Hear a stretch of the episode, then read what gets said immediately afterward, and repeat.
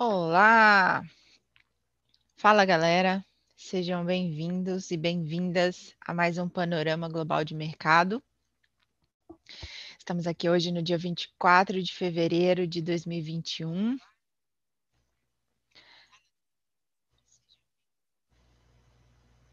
Deixei um som ligado aqui, estava fazendo barulho no meu ouvido. Vamos lá, já desliguei. Vamos então às nossas pautas, né? Panorama global de mercado começando hoje. A gente está um pouco mais animado, vimos aí os mercados um pouco mais é, em alta, isso é bom, né? O sinal positivo, está reagindo bem, tivemos notícias boas. E as, vamos às principais pautas, então, no dia de hoje, o que, o que impactou né, o nosso mercado e principalmente como que a gente deve esperar o mercado para amanhã. Bom, de acordo com a teoria de Dow, né, da análise técnica, o preço mais importante é o de fechamento. Então, eu acredito que essa mudança foi até favorável para a gente, assim, no horário. Por quê? Porque a gente tem um pouco mais de tranquilidade de falar sobre o dia de hoje, já fechou, então a gente vai para amanhã muito mais tranquilo, muito mais consciente do que está acontecendo nos mercados globais e o que pode impactar no, no, mercado global, né, no Brasil. Então vamos lá. Bom, eu vou começar com uma boa notícia, porque aqui nos Estados Unidos, né, a Agência Reguladora de Saúde norte-americana, FDA, né, na, na sigla em inglês, afirmou que a vacina produzida pela Johnson Johnson, administrada em dose única, oferece alta proteção contra os casos é, graves e mortes por Covid-19, com eficácia geral nos Estados Unidos de 72% e de 64% contra a variante sul-africana, de acordo com o The Wall Street Journal. O imunizante da Johnson Johnson, que usa a tecnologia é, de, de, vetor viral, é a única em etapa avançada de testes com apenas uma dose. No Brasil, a fabricante ainda não entrou com pedido de uso emergencial à Anvisa. E essa notícia saiu hoje e significou muito um peso muito grande, né? Principalmente para toda a população aí que está aguardando ansiosamente essa vacina. Bom, e por aqui nos Estados Unidos também, Dow Jones fechou em alta de 1,35%, é, bateu no, novos recordes, aí superando pela primeira vez os 32 mil pontos, fechando em 31,961 mil.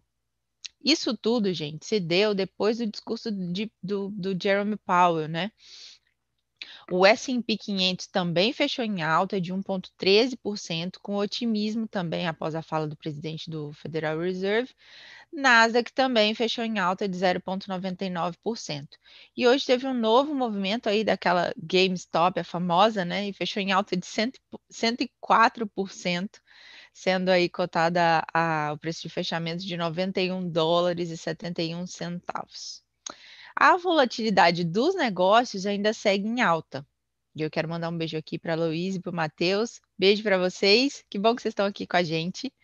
É, a Câmara, né, ainda estará no centro de, das atenções do mercado pelos próximos dias, por causa da expectativa aí do avanço da aprovação do pacote de 1,9 trilhão de dólares proposto pelo presidente Joe Biden.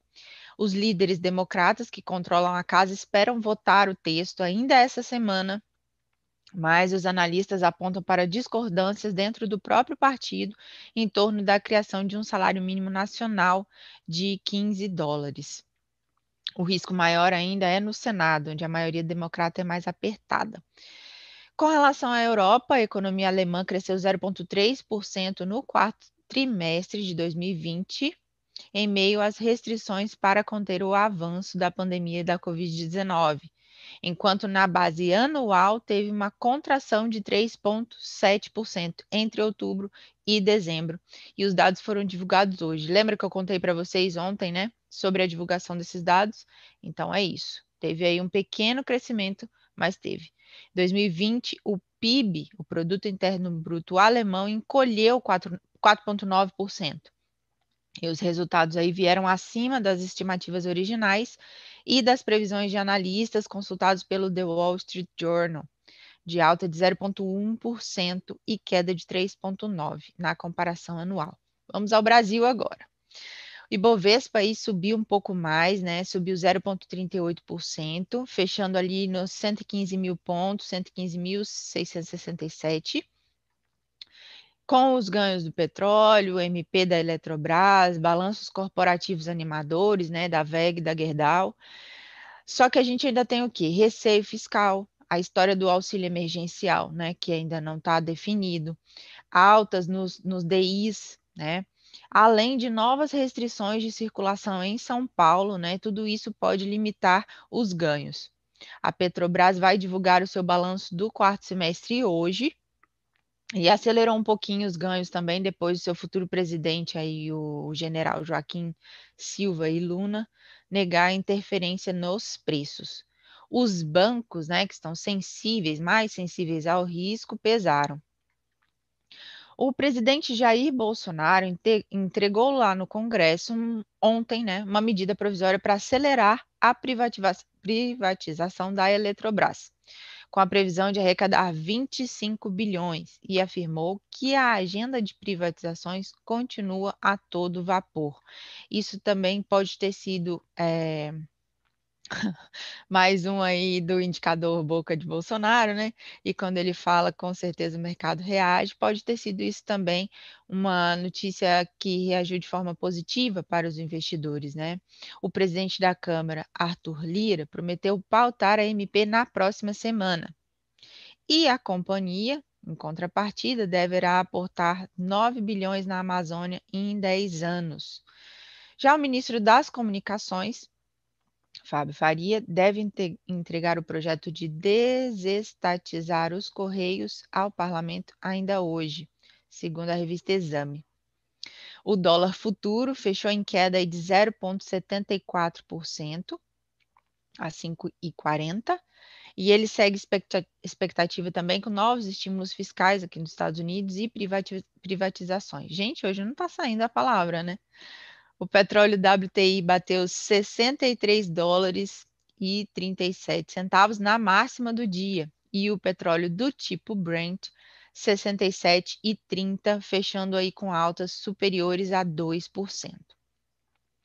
Para amanhã de dados econômicos, dados econômicos que a gente tem, às 10h30 vai sair um dado muito importante, que é o PIB, trimestral aqui dos Estados Unidos, é o produto interno bruto, né, que é a medida mais ampla aí da atividade econômica e é um indicador é, chave para a saúde da economia. É, essas alterações assim percentuais do PIB, né, variação trimestral e etc, mostra que a taxa de crescimento da economia como um todo, ok?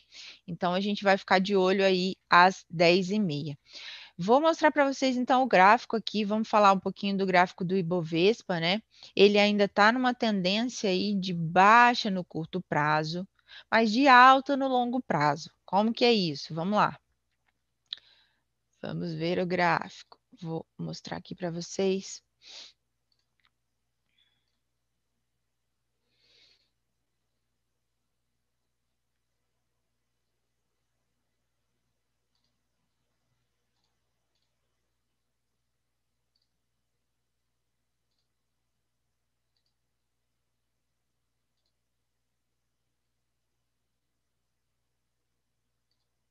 Cara, sumiu, foi tudo.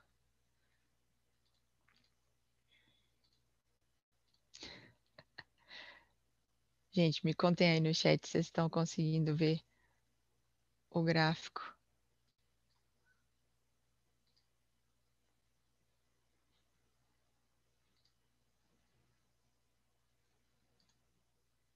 Vamos tentar novamente.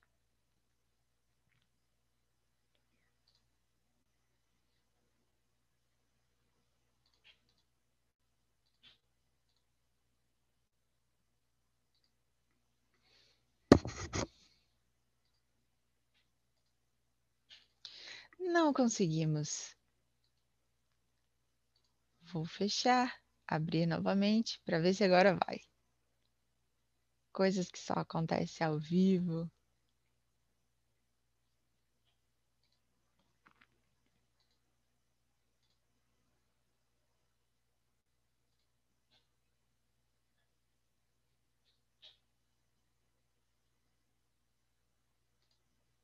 Vamos lá de novo.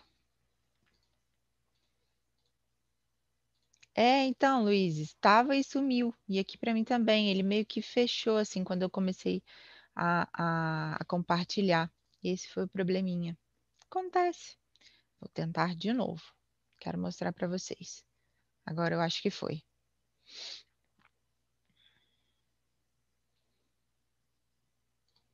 Vocês estão conseguindo ver aí? Aí, eu acho que agora deu. Bom, o que, que eu quero mostrar para vocês? Aqui a gente vê num curto espaço, né, num, num, numa tendência curta, né, aqui a gente vê ainda uma tendência de baixa, porque a gente tem os topos mais baixos que os fundos mais baixos que, o, que os anteriores e topos mais baixos que os anteriores. Numa tendência macro, que a gente pode observar aí de setembro para cá, a gente vê sim uma tendência de alta. E ela não não não, não tá, tá ali respeitando nessa né, região. Só que a gente viu aqui, ó, que veio até a região aqui dos 115, 114, que era um suporte, né? Um suporte anterior, tá querendo aqui tá com cara de que vai voltar a subir, pode vir a buscar os 117.991. Aqui embaixo a gente tem uma região muito forte também de um suporte anterior, que era os 105.682. Então a gente fica aí com as bandas de Bollinger, por exemplo, o Matheus está aqui no chat, vai gostar de, de me ouvir falar delas, né? É, elas estão um pouquinho abertas e significa também essa alta volatilidade. Então, o que, que a gente pode esperar, né, para isso aí? A gente espera aí resultado da Petrobras hoje, a divulgação do balanço, ver como é que vai ser isso aqui.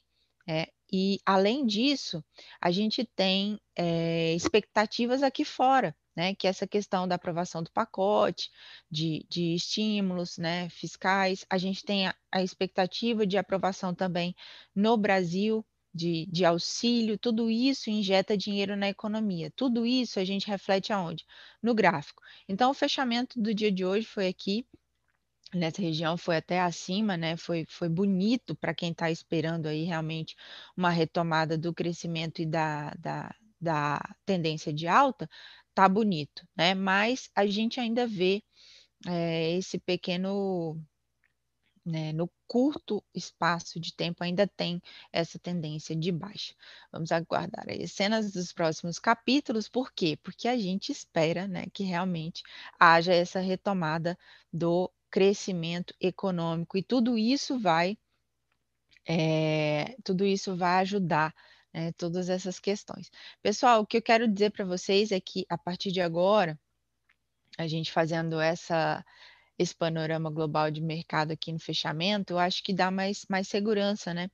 Principalmente para a gente é, se organizar para o próximo dia.